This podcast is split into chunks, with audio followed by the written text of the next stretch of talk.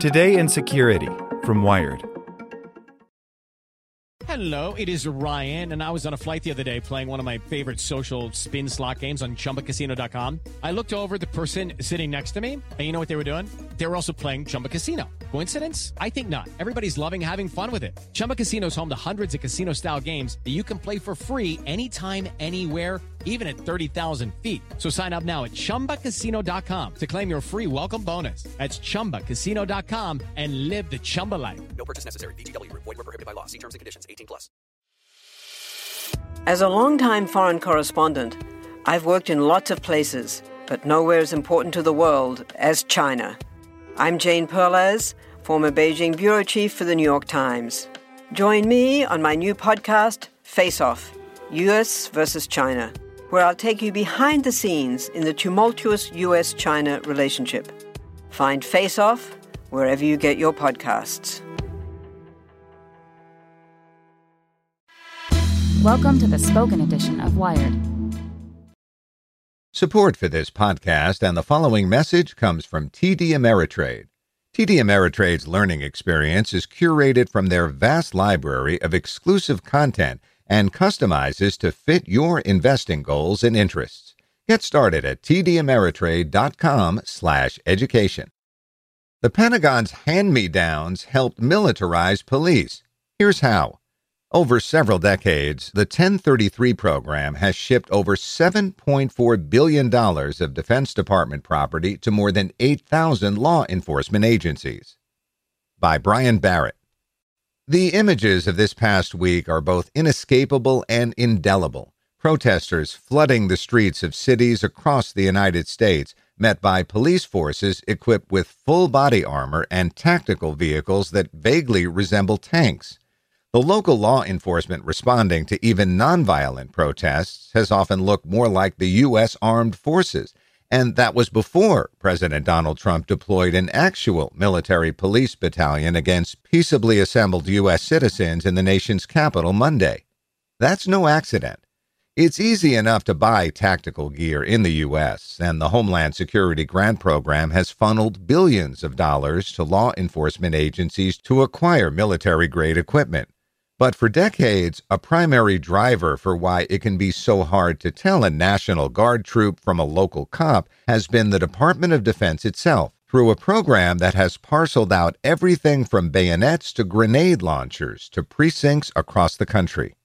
Created as part of 1997's National Defense Authorization Act, the 1033 program allows the Department of Defense to get rid of excess equipment by passing it off to local authorities, who only have to pay for the cost of shipping.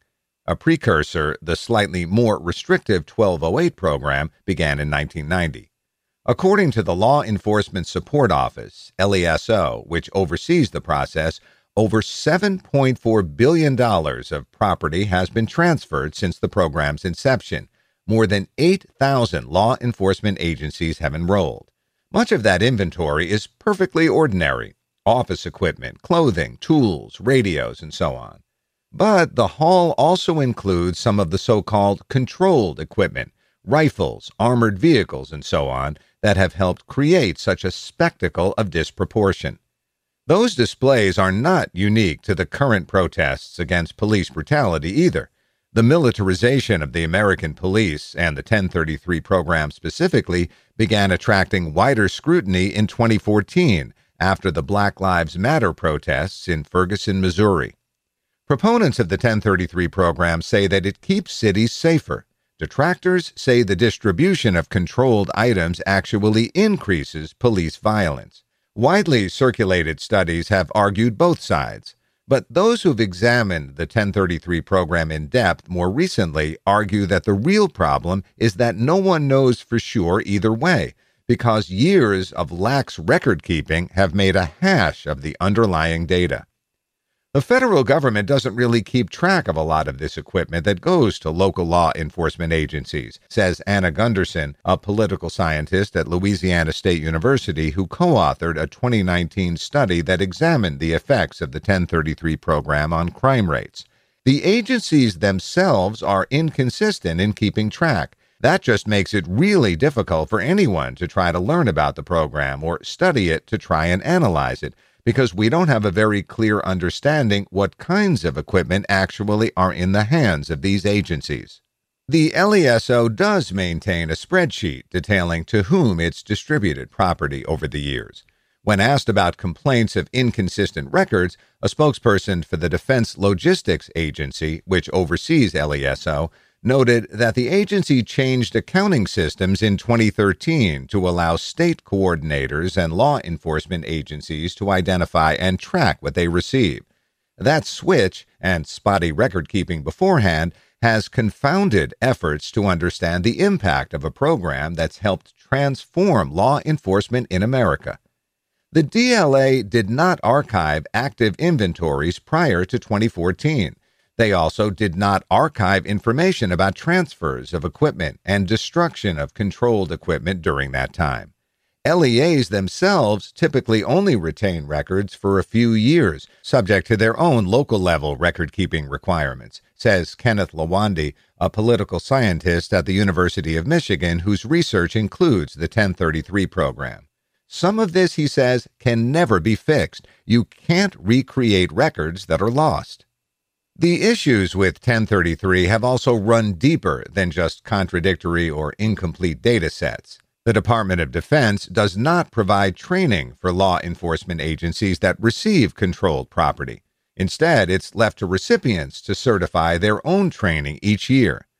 What programs like 1033 have done is given people the equipment to carry out operations that are traditionally done by tactical teams that otherwise would not have been able to obtain it, says Jonathan Mummolo, a political scientist at Princeton University who focuses on policing. That is for sure not always accompanied by extensive training. There's just a lot of variation in policing standards across the board. That seemingly lax oversight has manifested in other troubling ways as well. In a 2017 sting operation, the General Accountability Office obtained over 100 controlled items from the 1033 program, including night vision goggles and pipe bomb materials, with a total estimated value of $1.2 million. All it took was the creation of a fake law enforcement agency, website, and shipping address. The GAO's fraudulent application was processed and approved within a week. The DLA implemented additional controls in the wake of the report, which focused on the acquisition process for federal law enforcement agencies rather than state and local. Those steps include a review of each existing applicant and establishing a point of contact at each federal agency to vet and approve requests. But the GAO's success in hoodwinking the agency did not inspire confidence, nor has it inspired the federal government to fundamentally reconsider the premise of distributing controlled equipment to police in the first place. A year after Ferguson, then-President Barack Obama signed an executive order that prohibited state and local law enforcement from receiving certain types of property, like grenade launchers and weaponized aircraft under the 1033 program. But these restrictions were short-lived. Trump lifted them in 2017. Lowande argues the actual impact of that revocation has been negligible. Obama's original executive order ultimately only applied to around 300 departments, he says, and there's no sign in recent DLA inventories that previously restricted items have been sent out again. In a working paper currently under review, Lowande finds that the demilitarization efforts that did take place in those 2 years showed, quote, no detectable impact on violent crime or officer safety. There is no compelling evidence right now that arming LEAs with military-grade equipment increases or decreases crime, he says.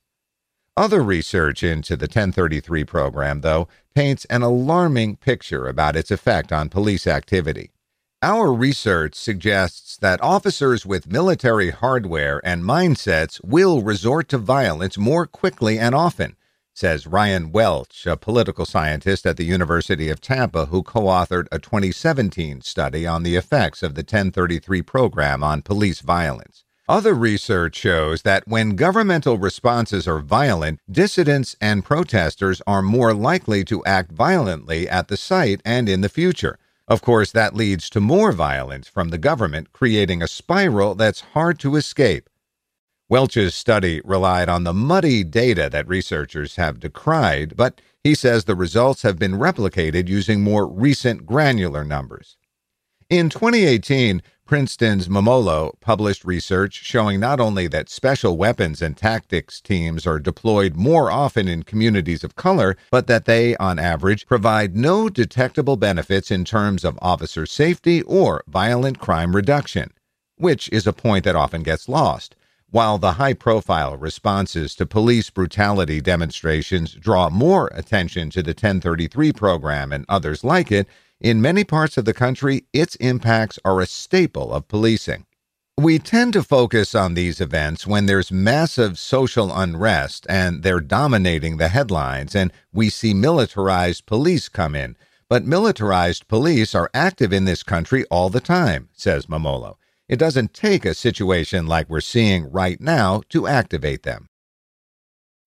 When you need mealtime inspiration, it's worth shopping Kroger, where you'll find over 30,000 mouthwatering choices that excite your inner foodie. And no matter what tasty choice you make, you'll enjoy our everyday low prices, plus extra ways to save, like digital coupons worth over $600 each week. You can also save up to $1 off per gallon at the pump with fuel points. More savings and more inspiring flavors make shopping Kroger worth it every time. Kroger, fresh for everyone. Fuel restrictions apply.